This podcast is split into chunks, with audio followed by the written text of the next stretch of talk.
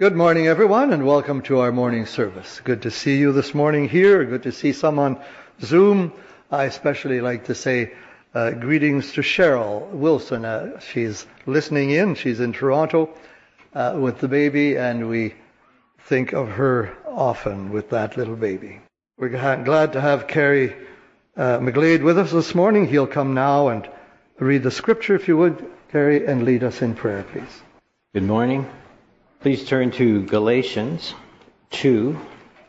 I'll be reading from verse 11 down to 21. That's Galatians 2, starting verse 11.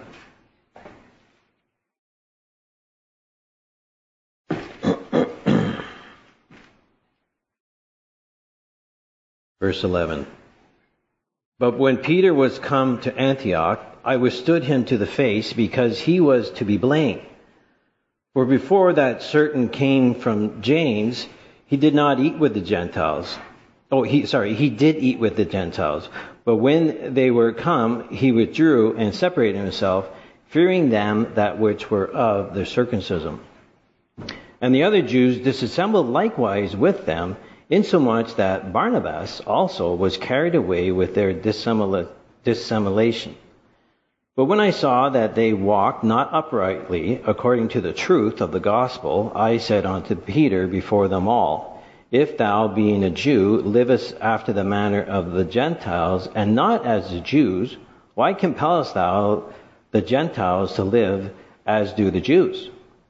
We, who are Jews by nature, and not sinners of the Gentiles, knowing that a man is not justified by works of the law, but by faith of Jesus Christ, even we believed in Jesus Christ, that we might be justified by faith of Christ and not by works of the law.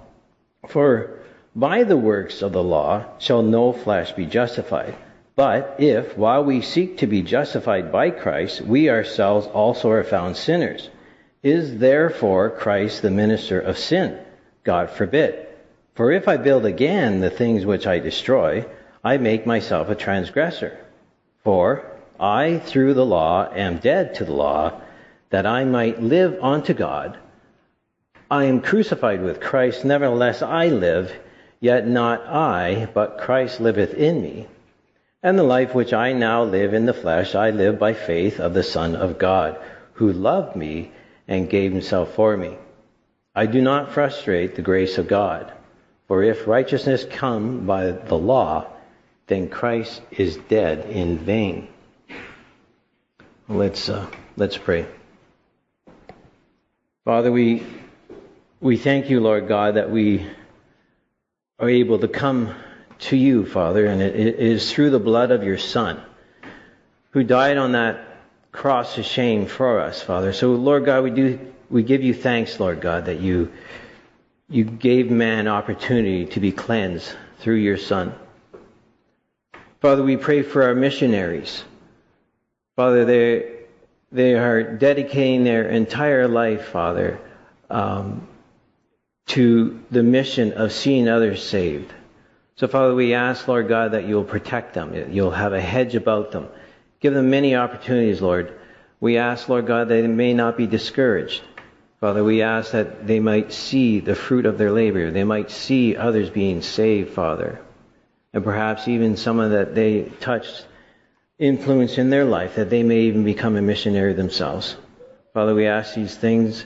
Um, we ask these things, Father, in your names, in the Lord Jesus Christ's name, Father. We ask, Lord God, that you, for these missionaries, you might have their hand, your hand upon them.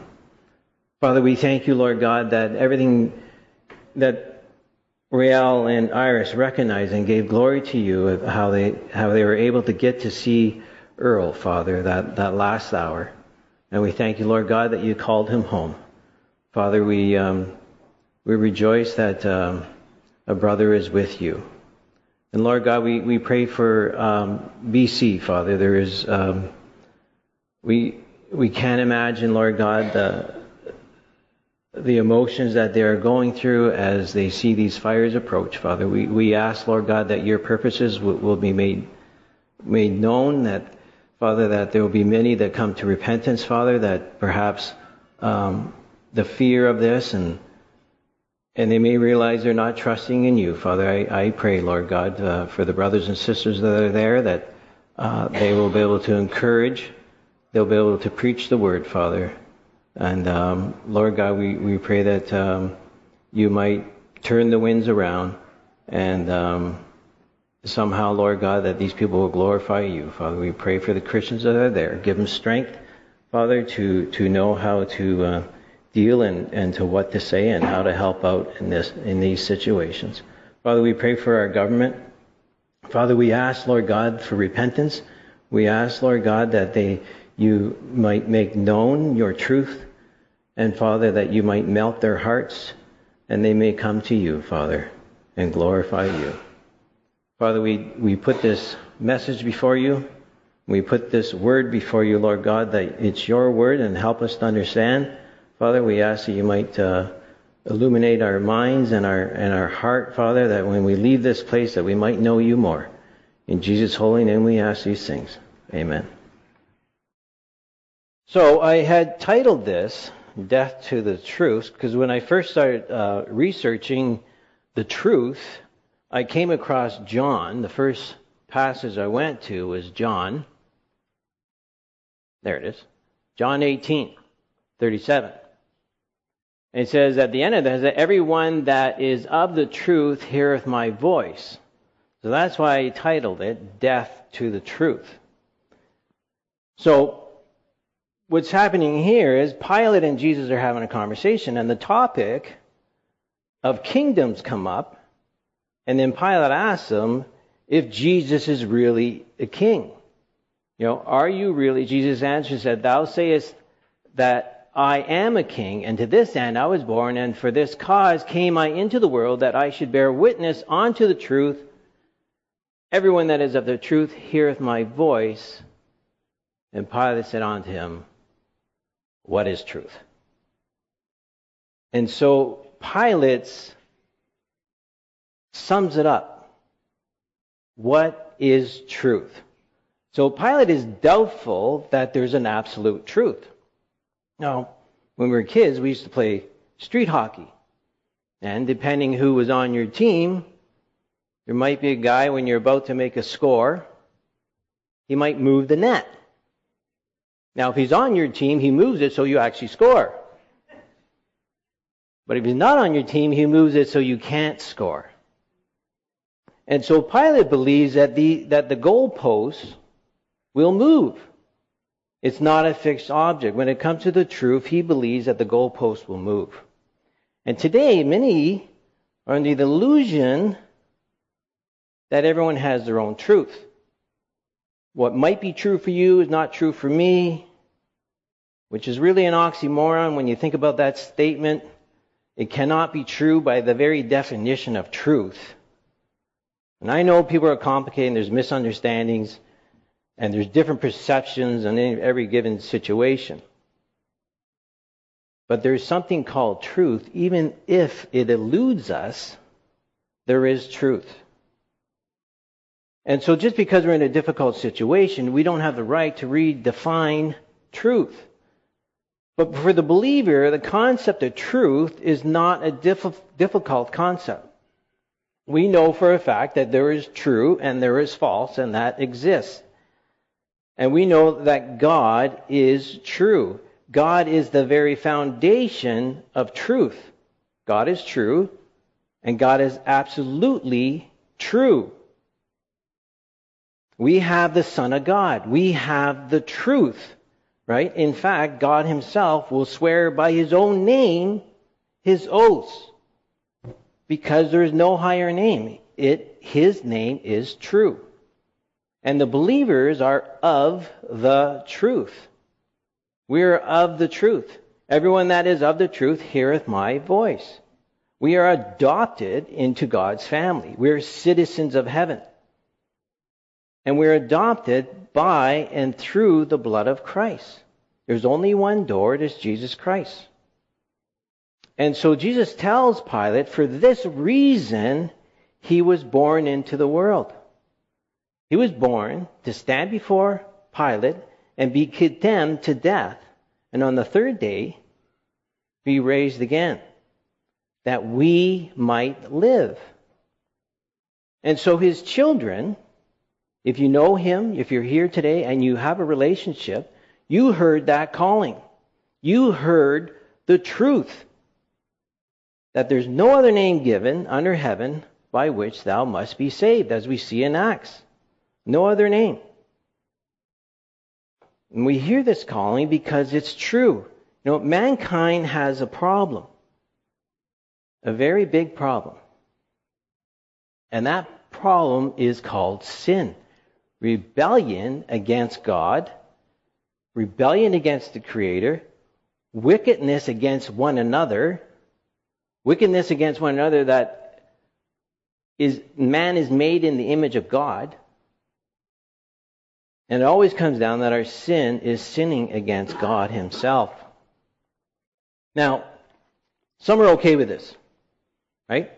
We know some are okay with this. They just go along their merrily way without a thought of sin, with not a thought of ever giving an account to God Almighty. While others are concerned. Others have a grave concern. Why? Because they heard the truth. That's why some will have a grave concern about sin and being accountable to God because they have heard the truth. They've heard the gospel. However, in James, James, when you look at James, Michael did a great, the last time he preached, I think it was, it was on James, and if you haven't heard it, I recommend it, that you hear it on sermon audio. It was very, very well done. In the last two verses, James is actually addressing believers. That book was written to believers. And so if a brother is erring or if a brother is straying from the truth, if their life looks like they're getting farther and farther and farther away from the Lord Jesus Christ, and unfortunately this can happen. You know, when I when I got saved, I thought, okay, the Lord will take the driver's seat. Well, at least this part of my life. Maybe not the whole thing, but maybe this part of my life. I was hoping I wouldn't have to put an effort into following Christ. But The actual act of walking takes an effort. To follow Christ actually takes an effort. I didn't think I'd have to put an effort in hearing Him. And so if we hear the truth of the Lord, then the opposite is true. When we stray from the truth, our hearing becomes dull. We become deaf to the truth. You know, if we look at our life, and I, I think we should all do that, examine our own lives. If we look at our lives and it looks like we're getting farther and farther away, we're getting complacent about our walk with the Lord, we're veering off course, right? The Lord is going one way and we're going another way we can't hear the truth. Our hearing is becoming dull. And once you're saved, I know the Bible is all about Jesus Christ, okay? But once you're saved for the believer, there seems to be two major concerns or themes in the Bible for a believer. One is to obey, and the other is to stay away from false doctrine. Obey, stay away from false doctrine. Don't be led away with false doctrine. First, obedience, right? You obey God from the heart, not by compulsion. It's not obeying by compulsion.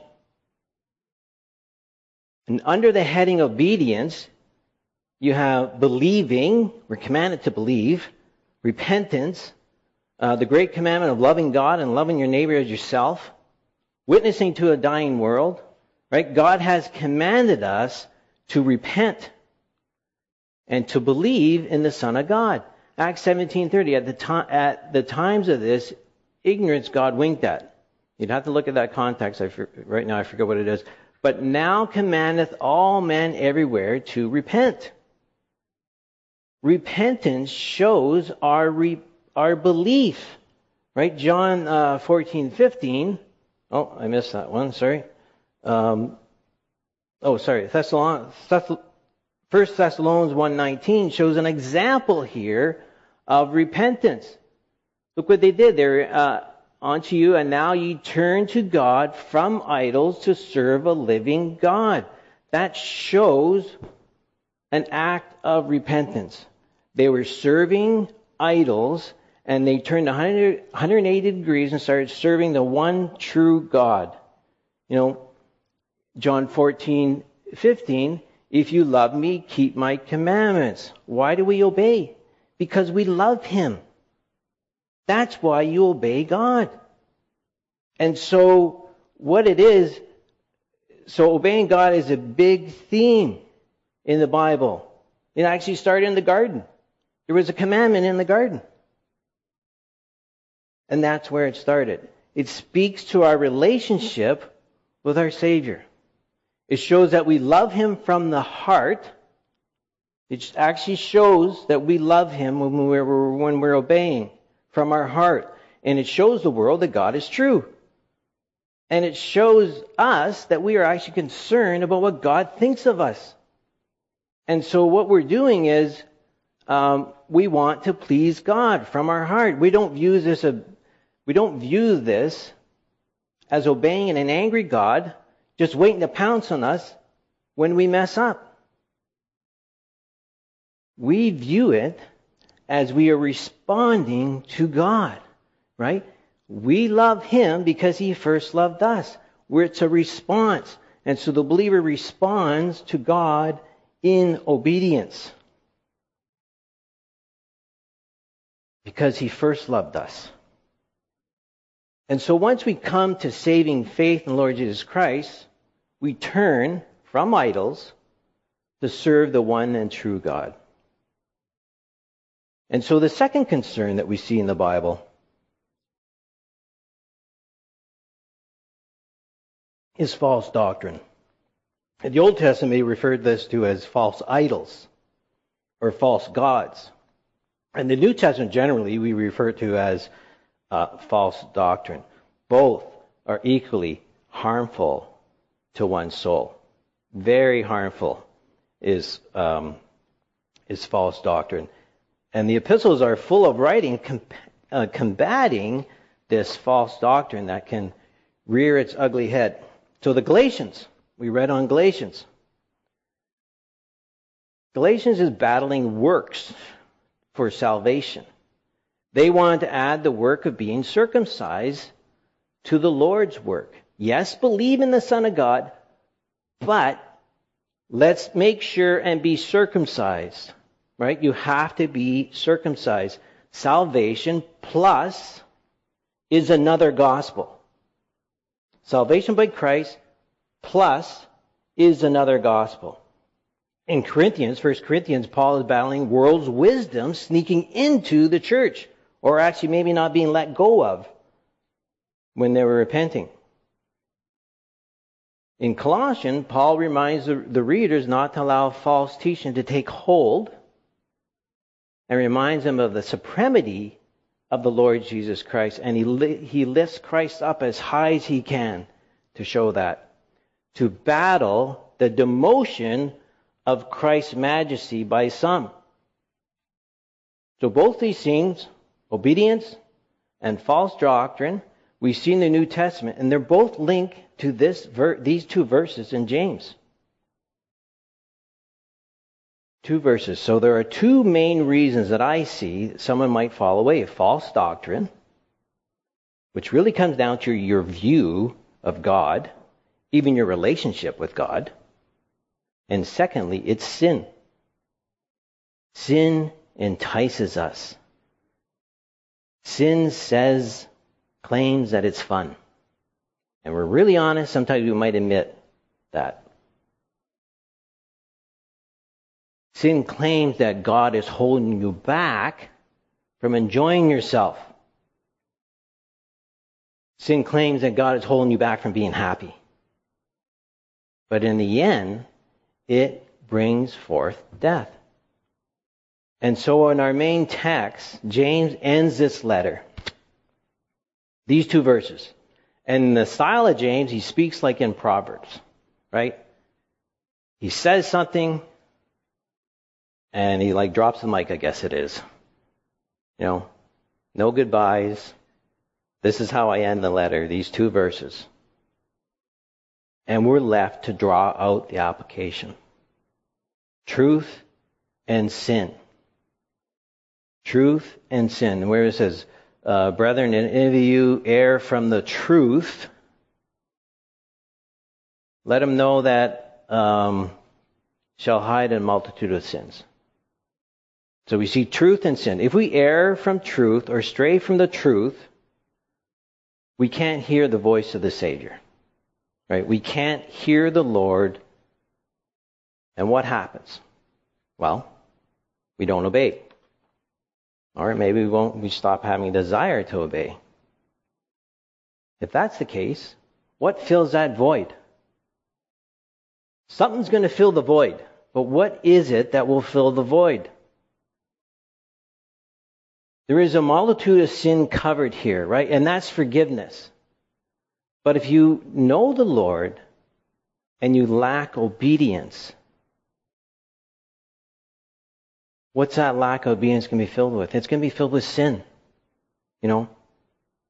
That's what disobedience is called. It's called sin. You know, rebellion against the king, against the Lord God Almighty. Now, what about false doctrine? Well, first, what is doctrine? Right? Doctrine is formed when we take the whole counsel of God and we apply it to our lives. We are instructed by the Word of God. So, one example is the doctrine of grace. Now, there's many, many books written on the doctrines of grace, and I'm like, I'm going to try and get this down into a couple sentences. So, hopefully, uh, don't be offended if I miss something, but I probably will. So we form the conclusion from Genesis to Re- Revelations that we cannot in no way, any shape or form, earn salvation. Salvation is from God. The effort is upon God's part. His grace to us is a gift, a gift of eternal life through the Lord Jesus Christ. Now, of course, there's more like total depravity and all that goes in there, but basically it boils down to salvation is from God. Now, the opposite doctrine of grace is salvation by works. Salvation by our own merit. Basically, man-made religions. Declares that we can somehow atone ourselves. If we're just good enough, I'm not that bad by meditating you know, by being baptized, paying money, lighting a candle, join yourself to a certain group. You name it, practically, it will get you into heaven. It will get you right with God. In Galatians, though, Paul is battling false teaching, false doctrine, right? Jesus was sent to Israel. Most of them had rejected him, but some did not. Some recognized that Jesus was and is the Messiah. And they actually recognized Messiah came to save their sins. While the rest of Israel, even to this day, is they're actually looking for a political savior. Right? They're, they're looking to make Israel great again. So, the Jewish Christian, though, had struggled. Now, we see that in the Bible. They had a, they had a they had a struggle, and and rightly so. They had a struggle when the Gentiles started being saved. They struggled with should the Gentiles be following the Jewish rituals because they thought God was only interested in Israel. And this outward sign, uh, having been set apart as a nation for Israel was circumcision. And so this came up. The act of circumcision became disputed. Some of the Jewish believers thought it might be wise that the Gentiles be circumcised. But that didn't fit with salvation. It doesn't fit with oh, It doesn't fit with the grace of God. Right? You are saved by grace through faith. So that did not fit. Eventually, it was concluded that the Gentiles would not be required to be circumcised, because in effect, it would be adding a work to God's salvation. Some would actually be able to boast that they saved themselves if they did this. So Paul writes to the Galatians to battle this or to persuade them to rely on God's grace. Don't add works to salvation. And in the course of this letter, if you remember, Paul gives an example. Paul actually gives an example of a pillar in the church, erring from the truth or straying from the truth. And that pillar was Peter. That pillar was Peter. And so Paul had rebuked Peter. See, Peter at one time saw no problem with having fellowship over food or table fellowship, as I read in a commentary, with the Gentiles. You know, Peter didn't have a problem with that until some Jewish believers, we're not sure if they're believers, but some Jewish men came in the presence of Peter. So what does Peter do? He drew back. And one time it was okay, but in front of these other Jewish people, I will draw back. I will no longer have eat food with them. I'll eat food with you guys, but not them. And then there laid the problem it showed that Peter feared these men or he feared the consequences of these men's reaction with Peter actually sharing a meal with the Gentile believers. At one time it's okay, and then now, all of a sudden now it's not okay. And of course, if a pillar like Peter suddenly stops having table fellowship with Gentiles, what's going to happen? Right? A pillar is an example. And so it was natural that the other Jews would follow suit. And even the great encourager, Barnabas, was led astray. Paul, however, saw this as a spiritual problem. You know, some might think, what's the big deal? It's, you know, it's a cultural thing, right? I'm, I'm Jewish and not associate with Gentiles, guys. Sorry. You know, it could be just, it could be explained like that. That's an easy explanation. Paul, however, sees this small little thing. A lot of us might think it's a small little thing. Paul sees it as a huge problem. A huge problem. And so it became a big deal. And so if you want to turn, I don't know if I have it up on the screen, Galatians. No, I don't have, I don't believe I have it. If You want to turn to Galatians, what we had read earlier. Galatians 2. We'll pick it up on verse 14.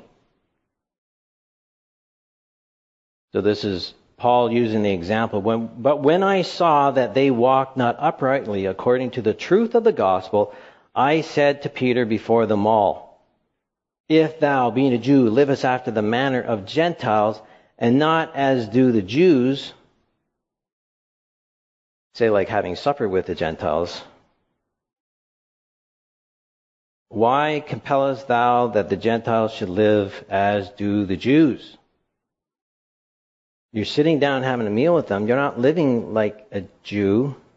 Then why would you ask them to live like Jewish people? And 15, I sure am glad that Paul's not sarcastic. We who are Jews by nature and not sinners of the Gentiles. In 16 and 17, knowing that a man is not justified by works of the law, but by faith of Jesus Christ, even we have believed in Jesus Christ that we might be justified by faith of Christ and not by works of the law, For by the works of the law shall no flesh be justified. But if, while we seek to be justified by Christ, we ourselves also are found sinners, is therefore Christ the minister of sin? God forbid. We're not justified by works of the law, only by faith in the Son of God. Peter knew this. Paul knew this. That wasn't disputed. They both realized that. The law shows that we are sinners, right? Why then would the Gentiles be justified by the law? Why is Peter compelling them to be justified by the law? Right? Does the Lord Jesus Christ promote the law? Which ultimately screams that we are sinners. No, Christ justified by his love, by his blood. Right? We are justified by his blood. Christ satisfies the law. Peter and the gang essentially was putting the grace of God aside. I do not frustrate the grace of God. For if righteousness came by the law, then Christ is dead in vain. Christ went to the cross for nothing if we are justified by the law. And so, in verse 14, he mentions the truth, right? But when I saw that they walked not uprightly according to the truth of the gospel. Paul seen that small thing, that table fellowship, as a huge problem. Paul seen it as another gospel. Paul seen that as heresy, giving an opportunity for heresy to take a plant in the church. So even pillars can stray from the truth. But what restores? The truth is what restores. In this case, Paul rebuked Peter publicly, probably because his actions were done publicly. And poor Paul. I mean, poor Peter. You know, Kirk was speaking about that this morning. You gotta love Peter. You know, like he said, he takes the bullet, right? For all of us. I think Brad said he had uh, foot and mouth disease or something like that at one time. So we know that Peter believed it in the rest of the scriptures. Reprove not a scorner lest he hate thee. Rebuke a wise man and he will love thee. You know, we know through the rest of scriptures that Peter understood. And eventually they, they got to the point where they said, yeah, you know, let's not put a burden on the Gentiles. So how did, how did Peter get to this point though? Okay? At one time he's fine, eating with the Gentiles, everything's good. And then these men, it says from James, so they came from Jerusalem, came along and his son, he's like, he withdraws himself from the Gentiles. He makes a space, you know. And when do we have our best fellowship? As Baptists, it's usually over food, right? So he withdraws himself from this. It was life circumstances, right? Peter found himself reacting to circumstances. Now think about this. How often do we let our circumstances in life shape our faith? Lloyd is teaching uh, First, First Thessalonians, and there we learn that Peter's uh, Paul is trying to visit them, but Satan's preventing Paul from getting there. And at the same time, these young believers are, are, are experiencing persecution. And Paul's worried that that persecution is going to actually tempt them from falling away, from not carrying on and continuing with the Lord Jesus Christ. And how about sin? What about falling away because of sin? Second Corinthians in verse 4 to 6, in this context, Paul is uh, talking about church discipline. For out of much affliction and anguish of heart I wrote unto thee with many tears, not that you should be grieved, but that ye might know the love which I have more abundantly unto you. By if any cause grief, he, meaning the man that was um, being disciplined, he hath not grieved me but in part, that I may not overcharge you all. Sufficient to such a man is this punishment which was inflicted by many. And so in this context, we're dealing with church discipline. You know, and church discipline is a corporate approach to the text in James. If any of you do err from the truth and one convert him. And so it's a corporate approach to wanting to see someone come back into fellowship. And in this case, the, the, the church has conducted, conducted this upon the individual. And in this case, we know that it's been effective. For it was time, Paul is saying, listen, it's time to restore this man. You know, if you go on to verse 7, Paul's starting to worry that this guy, this guy will just have so many sorrows upon sorrows. If the church doesn't bring him back and embrace him, and in fact, forgive him. It's time, he goes on, it's time to forgive this gentleman. And you know, that's the point of church discipline. That's the point here in James that one is to be restored and is never, ever to be about revenge. If it's about revenge, then the church has other problems. It should always be a desire to see a brother or sister become back into a right relationship with Christ, that they walk rightly before God. You know, even on a personal level, the objective, if we're dealing one on one, the objective here is to bring glory to God, right? Is to bring a brother back from the brink, sort of say, back from the brink, or to see one who claimed to be a Christian really get saved and be converted when they're straying from the truth. But here we see that this can be an emotional roller coaster. If you see a brother or sister fall into sin, pain can be inflicted. It's a hard thing I don't know if you've ever experienced it, but it's a hard thing to see a brother or sister caught in sin or deep in sin. You might think they were strong. You might think they knew better.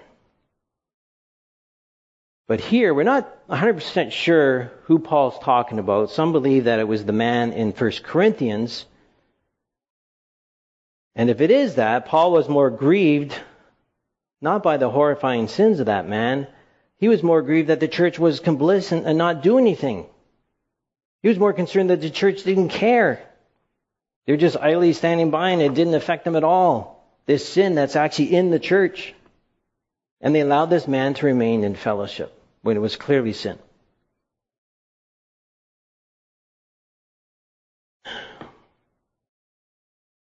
But when one of us is deep in sin, there should be grieving. Grieving for the person, for their family, for their friends, grieving for that person caught up in sin. Why? Because we're all one body in Christ, right? We're all being fitted together in Christ's church. He's building a church. And if one part of the body suffers, you stub your toe, your body reacts. And so if someone in the body of Christ is has fallen to sin, then there will be suffering. There will be grieving. There should be grieving among the brethren for that. you know, it makes you question the truth. I stated earlier when I came to Christ that hey, take the driver's seat. You know, at least in some areas of my life, I could just lay back. He wouldn't allow me to fall in sin. Well, that's false doctrine. It is. Because we have a choice. You know, we have a choice to obey or not. If Christ took over the driver's seat in all areas of our life, and we had no accountability, why do we have the epistles? All we need is the Gospels. Maybe all we would need is John 3. You must be born again. But we have all these instructions by the apostles to navigate this life, how to walk rightly before your God. And so we grieve. We pray for the person in sin. But James says it's best to go and try and convert them. And lastly, we have an example of two different opinions on someone's commitment to the Lord. You know, remember John Mark. John Mark was a young man.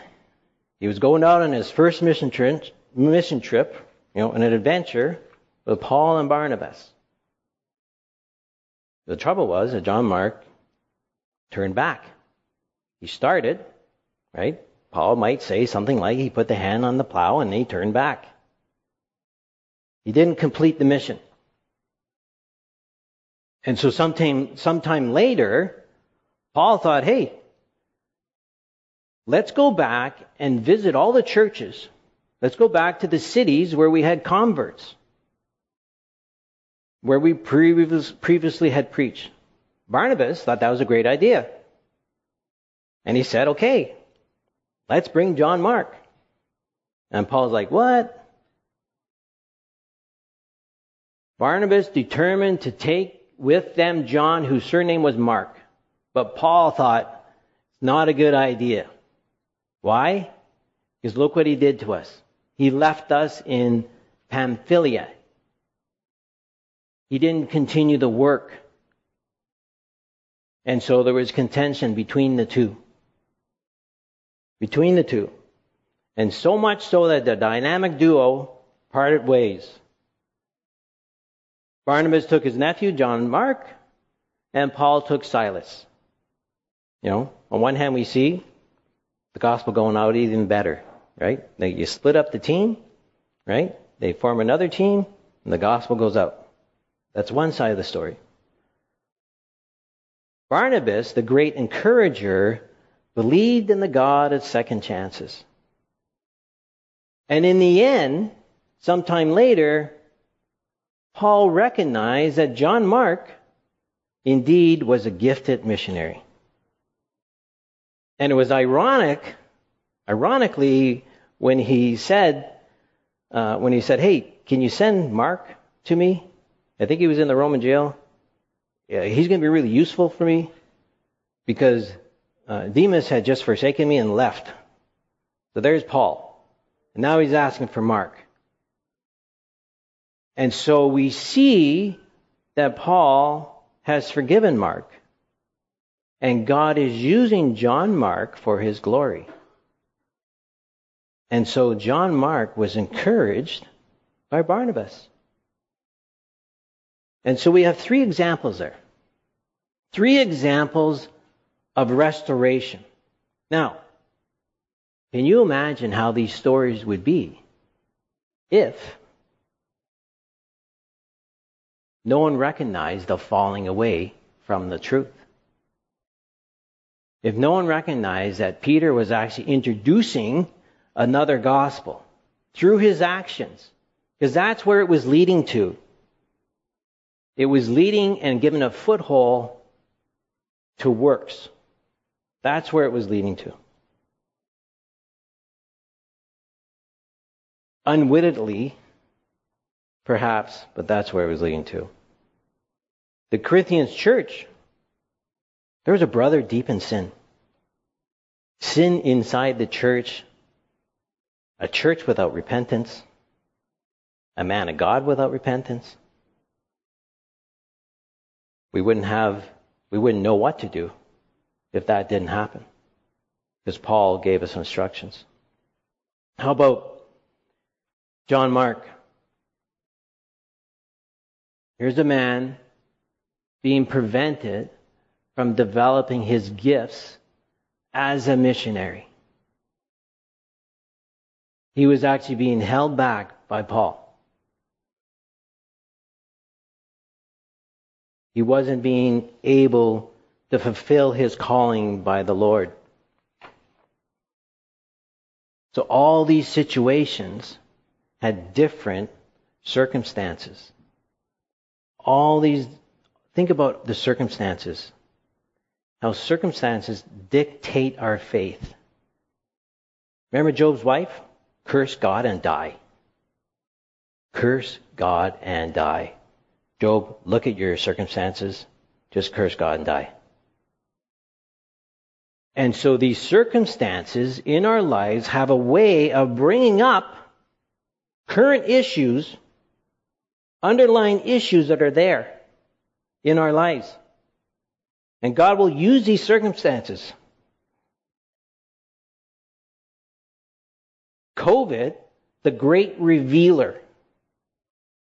You look back now, and I, I, every single church, every single church in the land, as far as I know in North America, somehow was scarred by COVID.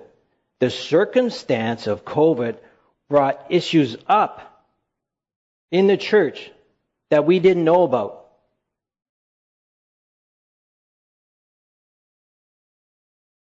The circumstance in Peter, he feared man, in particular, he feared his Jewish brothers. that came up with the circumstances. Actually shows a lack of faith. It does. Their circumstances in Corinthians showed that the church had worldly wisdom to the point where Paul had to say, hey, you got to purge the sin in the church. You got to let go of this. You have to deal with this sin. And Mark John Mark is a great reminder that God is able to restore us. God is able to restore us. And we can be used once again for God's glory. And it shows us that we are to be encouragers, not discouragers. And all these circumstances, they all worked out for God's purpose. They all worked out for the good for those who love him. So, how are we restored when one falls away? How do we do it? Every situation calls for a different approach. That's what I see. You know, it depends depends on the situation. But in the center, the truth, the gospel.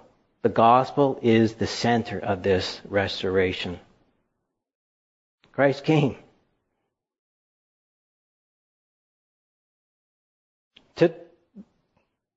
sorry, he came to die for sinners, call sinners to repent, and turn from their ways. So what do we do if in the future we fall? Personally, if I fall, if one of you fall, what, what are we to do? Be accountable. Be accountable to your brothers and sisters. It's so easy today just to go to another church. No one likes being disciplined. At the time, I don't think Peter enjoyed that. I know I wouldn't. At the time. But later on, he thought about it, and Paul was right. Paul had the truth. Peter recognized that. So remember to be accountable. To be accountable to one another. For we are bought by a price. To be turned from sin. So stand in faith. Be committed to faith. Be committed to God. Be unmovable steadfast, be courageous like men. It's a battle. Need to hold the line. It's a battle. You know, and I was meditating on these two verses, and Kirk was speaking on Hebrews 12 today. And I looked at that chapter, and I'm like, wow, I should read the whole chapter in the ending.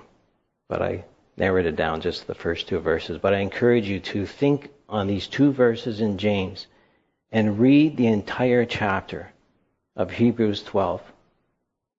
Therefore, seeing that we are also compassed about with so great a cloud of witness, let us lay aside every weight and the sin which so which does so easily beset us.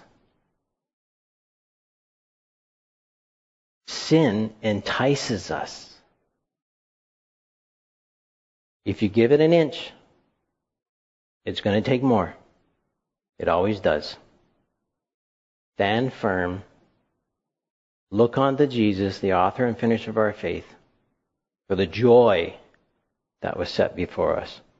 We are bought by a price. And so I encourage us not to wait for someone else to do it. If you see a brother falling, you might get hurt, but you're saving them from death. That's what James says. So, we'll leave it there. Father, we thank you, Lord God, for these verses. We thank you, Lord God, that James had a desire to see others saved. Father, help us, Lord God, to be courageous. Help us, Lord God, to recognize sin in, in our own life. Help us to flee, even run, Father, even run from sin into the arms of your Son. Father, we, uh, we put this passage before you and help us, Lord God, to meditate on these things. In Jesus' name, amen.